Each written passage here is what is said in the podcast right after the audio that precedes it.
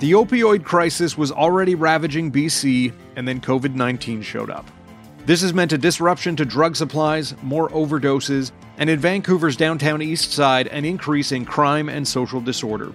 I'm Dave Breakenridge, and this is 10 3.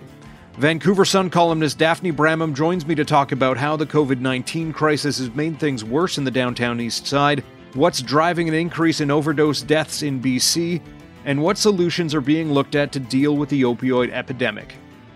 Don't forget you can find this show on Apple Podcasts, Google, Spotify, wherever you get your favorite shows. We'd love it if you could leave us a rating, a review, and tell your friends about us. So, Daphne, what is going on in the East Side as of today, and what has COVID 19 meant for that community? Well, there's nothing normal about what's happening in the downtown east side now. Um, it was bad before COVID. And just as COVID has made everybody's lives worse, COVID has been absolutely brutal for the downtown east side.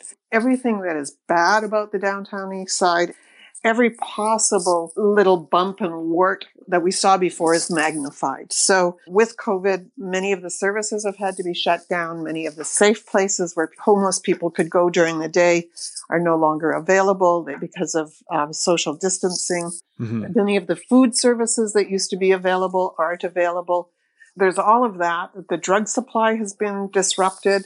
They brought in a safe supply, which is a bit of a double edged sword. So they are getting a safe supply, but there's also more drugs on the downtown east side, coincidentally, because there's hydromorphone and there's methadone and Suboxone and things that they're getting from their doctors. And then there's also the illicit supply, which they're also still accessing. So in addition to all of that, it is a neighborhood that traditionally has a high rate of violence against women. And as we know, violence against women in every part of our society globally has increased with COVID. Now, when you say that a lot of the places where the homeless population in that area would normally go are closed because of social distancing measures, what has that meant for the community as a whole? Are there more people in parks or are they in yards or what's going on around that? They're everywhere. The streets of the downtown east side are very crowded. Even though the provincial government has bought up rooms in hotels, unused hotel rooms that, that homeless people have been moved into, there's just so many people on the street. And it bleeds into all of the neighborhoods of Vancouver. There are many more people in every neighborhood now because they have nowhere to go. So during COVID early on, the libraries were closed. Libraries have been a place where homeless people have gone during the day. Their community centers have closed. Drop-in centers for women in the downtown east side have closed. Drop-in centers for all of us have closed. Community centers have closed. Some of them have reopened but even places like a coffee shop, they've got limited places for people to sit and be inside. Mm-hmm. That's part of what you see down there. And then because we have an opioid crisis, which we've had for longer than we've had COVID, we've had a homelessness crisis. I mean, the housing prices in Vancouver continue to be high despite COVID. And we have COVID. And so it's an absolute disaster. You mentioned the overdose crisis, and as you say, it's been around in BC for quite a while. 2019 itself a tragic year with more than 900 overdose deaths. Eh, 2020 was off to a terrible start. And how bad has it gotten since even the spring? We hit a record in, I believe it was September, a record high number of deaths in the province again, this, this is not just in the downtown east side when we talk about the opioid overdose crisis. Mm-hmm. Many, many of the people who are dying, the majority of them are men from 19 to 54. And many of them are dying at home. And people are dying at home because, again, social distancing. The irony of COVID is that in some ways it makes the opioid crisis worse because all of the things we're supposed to do for COVID make it more difficult to be safe when you're a drug user. Are there fewer people going to the safe consumption sites? Is that it? Or is it the drug supply that's posing a problem and, and leading to more overdoses? There are fewer of the supervised consumption sites. They've had to cut back the number of people that they could see in a day. Mm-hmm. There have been some other ones open. But again, when people were asked initially to shelter in place, they weren't going there. The drug supply has to some extent dried up, or if, if not dried up, it has certainly changed. So different people are cooking up the fentanyl supply. And so the drugs are much more deadly.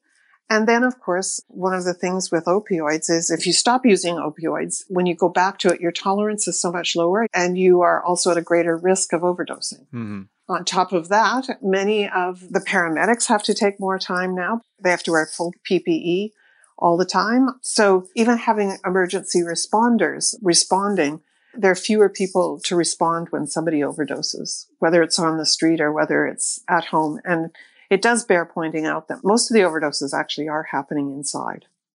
Looking more specifically at the downtown east side, it's not just the drugs and overdose issues. As you mentioned, there's obviously violence and homelessness and poverty. What are we seeing really get exacerbated by COVID 19 and by the drugs crisis? The violence. It's a much more violent place than it used to be. The downtown east side, years and years ago, was where retired loggers would go. And so it had a big alcohol problem. But because this is a port city, we've always had problems with drugs like heroin and now fentanyl. Mm-hmm. And so as the supply dries up, as people become more desperate, they become more violent as well. I mean, what we're really seeing, you know, for those of us who live in nice warm houses, I mean, our crisis during COVID was toilet paper. I mean, for people who live on the streets, their crisis was much more visceral than that. Their crisis was there was nowhere to go to the bathroom. Yeah. The homeless shelters could take fewer people, even though they opened more shelters. There still wasn't enough. You know, our crisis was getting medical masks or getting masks to wear. Well, there weren't very many masks to be had. And desperation and hunger. And this is the neighborhood where serial killer Willie Pickton, that's where he trolled and picked up his victims. And he killed 49 women. Mm-hmm. It's definitely a neighborhood that has had a lot of violence. But the thing is, we actually know what to do. We've had so many inquiries into what went wrong. We know what to do. We've known for two, almost two decades that um, we needed to have a comprehensive drug strategy for how to deal with this. It was passed by the Vancouver City Council. It was supposedly endorsed or has been endorsed by the province and, you know, the various Canadian governments that we've had, various parties, both federally and provincially, they all say we need to do something, but there's never been the money to do this. So what we've ended up with is it depends on who you talk to, whether our, the four pillars plan is one pillar or two pillars, but it's certainly not four you talk about violence on the street and uh, you referenced uh, Willie Pickton. Is it a case of more violence against women, more sexual violence, or is there, you know, robberies or or fights? What kind of violence are we seeing on the streets? There was a man who was found dead in the encampment, the current Strathcona encampment, when and before there was the Strathcona tent city, we had the Oppenheimer Park tent city, which was broken up after a court injunction. The police found weapons there. People were assaulted there, both men and women. There were all sorts of violent events there. Some of the homeless shelters, some of the, the first responders are say that they're afraid to go into them because the level of violence is so high. People are just so volatile. As you mentioned, a lot of this comes down to drug policy and drug strategy. And there's been a lot of talk about decriminalization of drugs, and that's a movement backed by the Canadian Association of Chiefs of Police. But Vancouver's Mayor Kennedy Stewart wants to go even further. What is it that he sees as needs to happen to deal with some of the drug problems in Vancouver? If I could back up a bit, I think that decriminalization can work, and it certainly has been shown to work in Portugal. It's something that the people of Oregon voted to uh, also bring in a similar decriminalization, but they voted on decriminalization both in Portugal and in Oregon they voted on decriminalization as part of a, of a strategy to use decriminalization to take away from ordinary people who fall into addiction, to take away their fear that they will end up in jail. So with decriminalization, what they did in Portugal and what they plan to do in Oregon is they decriminalize so that if you're found with an amount of drugs that is deemed for personal possession, you can be fined or you can go in Portugal before a commission for the dissuasion of drug use. And they work with you to find you the supports and services that you need to deal with whatever trauma or whatever problem has led you into addiction. So whether it's housing, whether it's marital problems, whether you don't have a job, they try and help you with that.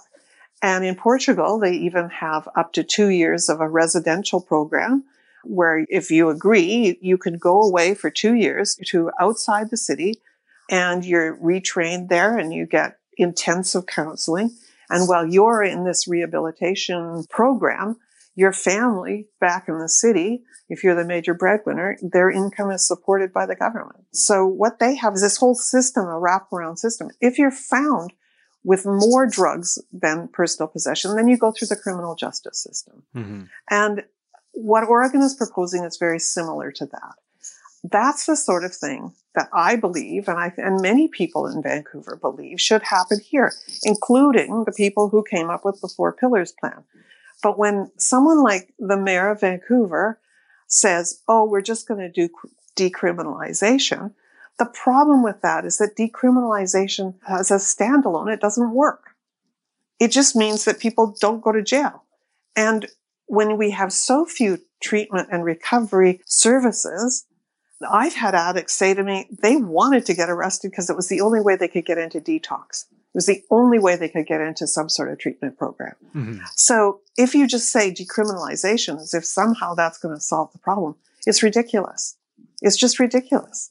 I don't mean to suggest that Kennedy Stewart doesn't care about what's happening down there, but what we need from our leaders, whether they're local community leaders, like literally down in the downtown east side, we need them all to be demanding a full drug strategy so that we can deal with things like the trauma that people, residential school sur- survivors, and the intergenerational trauma. And we need to deal with all of those things that systemic racism because we know it's we know what happens and not just for indigenous people but for other people as well mm-hmm. percentage wise they're four times more people, uh, black Canadians on the, on the downtown east side than in the rest of the population in Vancouver. Yeah. Which makes no sense. We have to find ways to deal with all of that trauma and figure all of that stuff out. And how we do that, we can't just import Portugal. We have to figure out our own model because we don't have some of the things that Portugal has. We don't have free treatment. I mean, part of the reason we have so many addicts that aren't in treatment is because they can't afford to be in treatment. Because the only people who get government paid for treatment, you have to be on welfare. So you have to essentially be almost homeless before you're going to get your treatment paid for. Or if you're working for a company like ours, we have an employee benefit program. And so we would get our treatment paid for. But there's this vast swath of people in the middle who are never going to get their treatment paid for if they need residential care. The idea of a more broad based drug strategy seems like something that would take time to develop. Are there any things that agencies, people on the ground are looking to see happen in the short term to help improve what's going on while governments get to coming up with a more comprehensive strategy? We don't need more time. There have been so many studies done into this. People know what needs to be done. I mean, it, it would take a while to, to ramp it up what it really needs is money. And that, I mean, it sounds ridiculous because lots has been written and lots has been said about how much money is going into the downtown east side every day, into that one community. But the thing is that it does cost money to deal with addictions. Addictions is a very expensive disease to try and, and unravel because it comes wrapped up in mental illness. And you know, one of the things with the harm reduction when we have naloxone and people who are overdosing are being revived with naloxone, every time that they get naloxone, they're getting brain injuries. The next thing we're going to see is an epidemic of brain injuries. Hmm. So until we start taking this seriously, until we start doing things, I mean, a, an obvious first step, given what's happening with the violence uh, against women on the downtown east side, the obvious first step is to open up more safe spaces for women to be with their children. I mean, we've got children living down there too. We need safe spaces for them to go during COVID. We need safe spaces for them to be when they're in recovery, if they happen to go or, or in treatment or retraining. Like we need to surround people with the services and we need to provide housing for them because this is a very expensive place to live looking at downtown east side and the the safe consumption sites as that is kind of one of the things that people point out when they talk about Vancouver's downtown east side. It was the first place to have a supervised consumption site in the country. There are many people who feel that the harm reduction measures there have saved lives and prevented what is already a tragic situation from becoming far worse. And there are others who feel that it's a failed model that's just kind of heaping misery on top of misery. Do you feel that this is debate that neither side is able to convince the other, or people who are fighting for one set of beliefs over the other may have to concede that, yeah, like we realize that our position is failing. Again, I'll go back to the four pillars. Four pillars did include harm reduction. It also included treatment. Mm-hmm. What we've seen is more money, time, and effort has gone into harm reduction than has gone into the treatment side. And what has happened is too little money for the problem is being allocated one way. The, the people who are not getting the money, it's hardened their positions. And most of the people who I know who are advocates for more money for treatment will tell you we do need harm reduction to keep people alive. Yeah. But we need to have treatment money. And I don't think that the harm reduction people, at least most of the harm reduction people, the overwhelming majority of the harm reduction people, they say we need money for treatment. It's a nuanced difference. There are some people on the harm reduction side who say the only time that an addict is going to get clean and become abstinent, if that's the goal, is if they want to do it. And many people don't want to be abstinent, and some people will never be abstinent. So I think we need to have leadership that says, you know, you two sides, you actually need to just sit down in a room and you're going to have to work with each other. But we're going to give you both some money. But on the treatment side, all is not well there either. We've had poorly, terribly regulated treatment. Surrey, which is the second largest city in the lower mainland, soon to be bigger than Vancouver, they play whack-a-mole with recovery houses. Anybody that can rent a big house can set themselves up and call themselves a recovery house. Many of them don't have licensing, but they're just, they're flop houses where they claim that they're doing addictions treatment. Mm-hmm. And so the, the province started moving a year ago to clean that up. But that's been a terrible mess. So these poor people who are homeless and addicted and on welfare, they're essentially having their welfare checks stolen. And they're staying in these flop houses that are horrible with no treatment, no nothing, and they're barely even being fed there. There's a whole murky, nasty area of recovery as well that needs to be looked at. Do you get the sense that the provincial government, now that John Horgan has a majority in the legislature, that there may be movement on it at the healthcare level, at the provincial level? I think that there has been movement. Certainly, even as a minority government, the New Democrats were moving in that direction. They set up a Ministry of Mental Health and Addictions. They did continue what the Liberals had started, which was creating more housing as part of a housing first model, which again is controversial.